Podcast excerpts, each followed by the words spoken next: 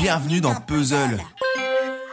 Salut tout le monde, moi c'est John, et aujourd'hui je suis tout seul, zen traversant en ce moment une vraie crise existentielle. Bonjour les petits amis, désolé je ne peux pas être là pour cette fois, je me trouve actuellement dans un paradoxe narratif.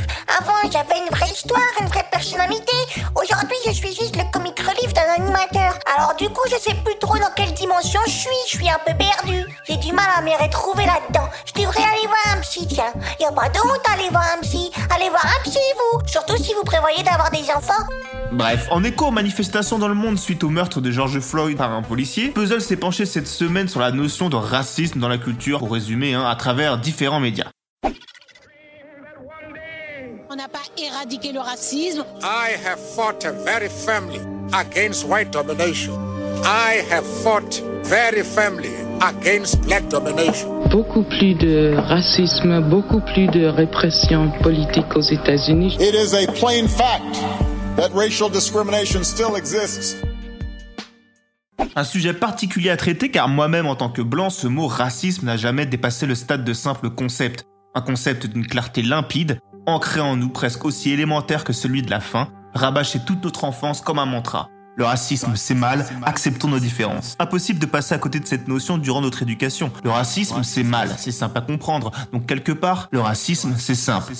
Et puis on devient adulte. On apprend que le racisme a plusieurs visages, qu'il se manifeste sous plusieurs formes, des plus insidieuses aux plus naïves. On réalise que souvent, distinction raciale rime avec distinction sociale. Mais soyons honnêtes, en tant que blanc, la plupart du temps, dans mon quotidien, il n'existe pas dans le sens où je m'en aperçois pas.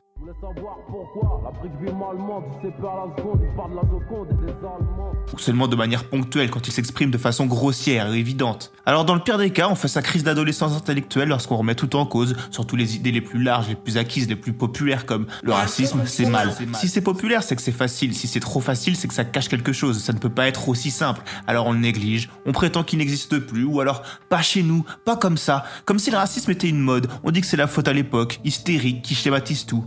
L'époque, parlons-en. Elle s'impatiente, ne laisse plus le choix ni le droit de détourner le regard. Ça fait trop longtemps. Alors on s'interroge, on remet en cause notre histoire, on se remet en cause. C'est bon signe, ça veut dire que notre espèce prend du recul, ça évite la nécrose. Pas plus tard qu'aujourd'hui, sur internet, le magazine Yard publie un papier passionnant sur l'utilisation du N-word dans le rap français. Hier, la plateforme américaine de SVOD HBO Max encartait un panneau contextuel au début d'Autant n'emporte le vent, soulignant la représentation biaisée de l'esclavage de ce chef-d'œuvre plus si intemporel. C'est en même temps ce film qui, en 1940, permettra pour la première fois à une actrice noire de gagner un Oscar. La cérémonie existait depuis 11 ans. Cette même actrice qui restera cantonnée à des rôles de domestique tout au long de sa carrière. Oui, en réalité, rien n'est simple, hormis les définitions. Alors qu'est-ce que je peux faire moi dans cette chronique ciné, hormis parler de films qui donnent la parole aux concernés, ou mieux, ceux où les concernés prennent eux-mêmes la parole? Pour parler de violence raciale, policière, j'aurais même pas eu besoin d'aller chercher très loin. J'aurais pu vous parler de Detroit, de Catherine Bigelow, un drame choc, impossible de rester indifférent en le regardant, ou alors Fruitvale Station de Ryan Coogler. Ce nom ne vous dit peut-être rien comme ça, mais vous avez forcément vu un de ses films. Après Fruitvale Station, il a également scénarisé et réalisé Creed, la suite de Rocky, ou encore le Marvel Black Panther. Plutôt cohérent comme filmographie, non? Ou même, pour revenir un peu de notre côté de l'Atlantique, j'aurais évidemment pu citer Les Misérables de Lage Lee, l'événement de l'année dernière qui a remporté le César du meilleur film, malheureusement éclipsé par la victoire d'un autre réalisateur. Mais une chose à la fois, voulez-vous? La situation en France, même si elle a évidemment ses spécificités, n'est pas si différente que celle de nos confrères américains.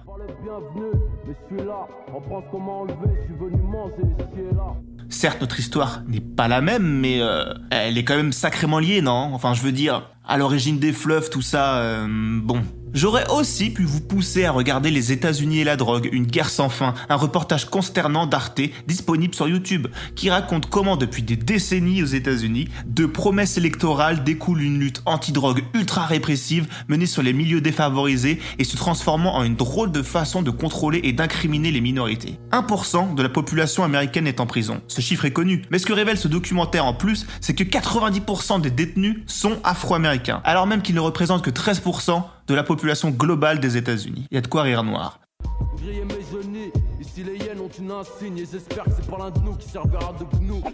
Puis, pour les besoins de l'émission, j'ai regardé un documentaire. Pendant les premières minutes, je l'ai même regardé du coin de l'œil, pensant ne pas apprendre grand chose, pensant être un minimum sensibilisé, un minimum au courant de l'histoire. Et puis, le film s'est conclu, et je me suis dit que c'était évident que je ne devais parler que de lui en priorité. Ce film, vous en avez peut-être entendu parler. Il porte un titre lourd, il s'agit d'I am not your negro, un mot difficile à prononcer, mais qui prend tout son sens à l'être à la citation du titre de l'œuvre, lorsqu'on en voit la fin. Car tout le sens de celui-ci se trouve dans l'usage, la création même de Alors de quoi ça parle? Réalisé par le réalisateur oui, bon bah ça oui. Réalisé par l'haïtien Raoul Peck et sorti en 2016, le métrage s'inspire d'un texte d'une trentaine de pages avorté de l'auteur américain James Baldwin, né dans les rues d'Harlem, mort dans les Alpes-Maritimes. Un texte retraçant la lutte des Noirs aux États-Unis pour obtenir l'égalité des droits, de l'esclavage à l'abolitionnisme, même si évidemment l'abolitionnisme n'a rien d'un point final, et donc ce documentaire est évidemment plus pertinent que jamais dans le débat actuel. Une lutte émaillée par la mort de ses plus grands représentants, parmi les plus connus,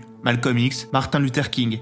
Je me permettrai pas de vous faire un résumé du discours, ce serait malvenu. Et puis vous êtes grand, c'est facilement trouvable, c'est dispo sur Arte VOD jusqu'au 12 juin et c'est disponible sur Netflix. Ça dure 1h30, vous pouvez regarder ça pendant 1h30. Vous avez bien regardé 4 saisons de la Casa des Papels Bon, Mais la qualité de ce film ne se résume pas à un rafraîchissement de mémoire historique, car très vite, le film prend de la hauteur, élargit son angle d'attaque. C'est avant tout un réquisitoire, un témoignage, une leçon, une question adressée aux Blancs. Et au final, tout est là. Tout est dans ce documentaire. C'est pour ça que je le conseille en priorité avant les autres films dont je vous ai parlé, tant I'm Not Your Negro peut faire office d'œuvre matricielle sur le sujet.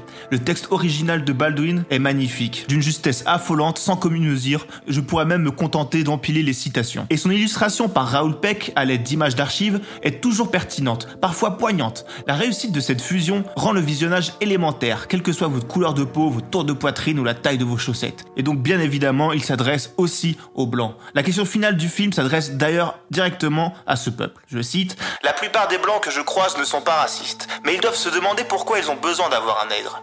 L'avenir de l'Amérique dépend de la réponse qu'ils donneront à cette question. Fin de citation. Ce film a le pouvoir de rendre concerné n'importe lequel de ses spectateurs. Redonne un vrai relief à ce terme de racisme. Il nous ramène à ce qui devrait être le débat fondamental de notre époque, tout en nous livrant les clés de compréhension de notre monde occidental actuel. La rhétorique de l'auteur est élégante tout en étant implacable. Un exemple fort étant sa réponse quand, dans une émission de télé, un invité prétend que la société américaine est aveugle à la race. Une remarque faisant beaucoup écho à des choses qu'on peut entendre ces derniers jours. La démonstration de la réponse de James Baldwin est exemplaire. On peut planéanter, temporaire seulement, jusqu'à la rébellion de l'Afrique et des Antilles. Donc voilà, c'est tout pour moi, c'était mon conseil de la semaine. Comme je l'ai dit, c'est dispo sur Netflix et pour quelques jours encore sur le service replay d'Arte. Donc à vous de, donc à vous de jouer, j'ai envie de dire. Nous, on se retrouve la semaine prochaine sur un sujet qui n'a rien à voir, celui de la musique, parce que Paraît que c'est la fête de la musique. Alors, on va parler musique. En attendant, je vous fais de gros bisous, prenez soin de vous et de vos proches, et à la semaine prochaine cet épisode contenait des extraits du morceau Ma définition de Booba issu de l'album Temps mort, sorti sur le label culte 45 scientifique. Je suis de retour Ah bah t'es là toi Oui Tu sais que je me suis posé beaucoup de questions, hein Sur mon rôle, ma place dans tout ça. J'espère que pendant mon absence, t'as pas trop rigolé Bon, rigoler, rigoler, c'est pas le mot, non. En même temps, je rigole pas non plus des masses quand t'es là, donc... Ah bah super, j'ai bien fait de revenir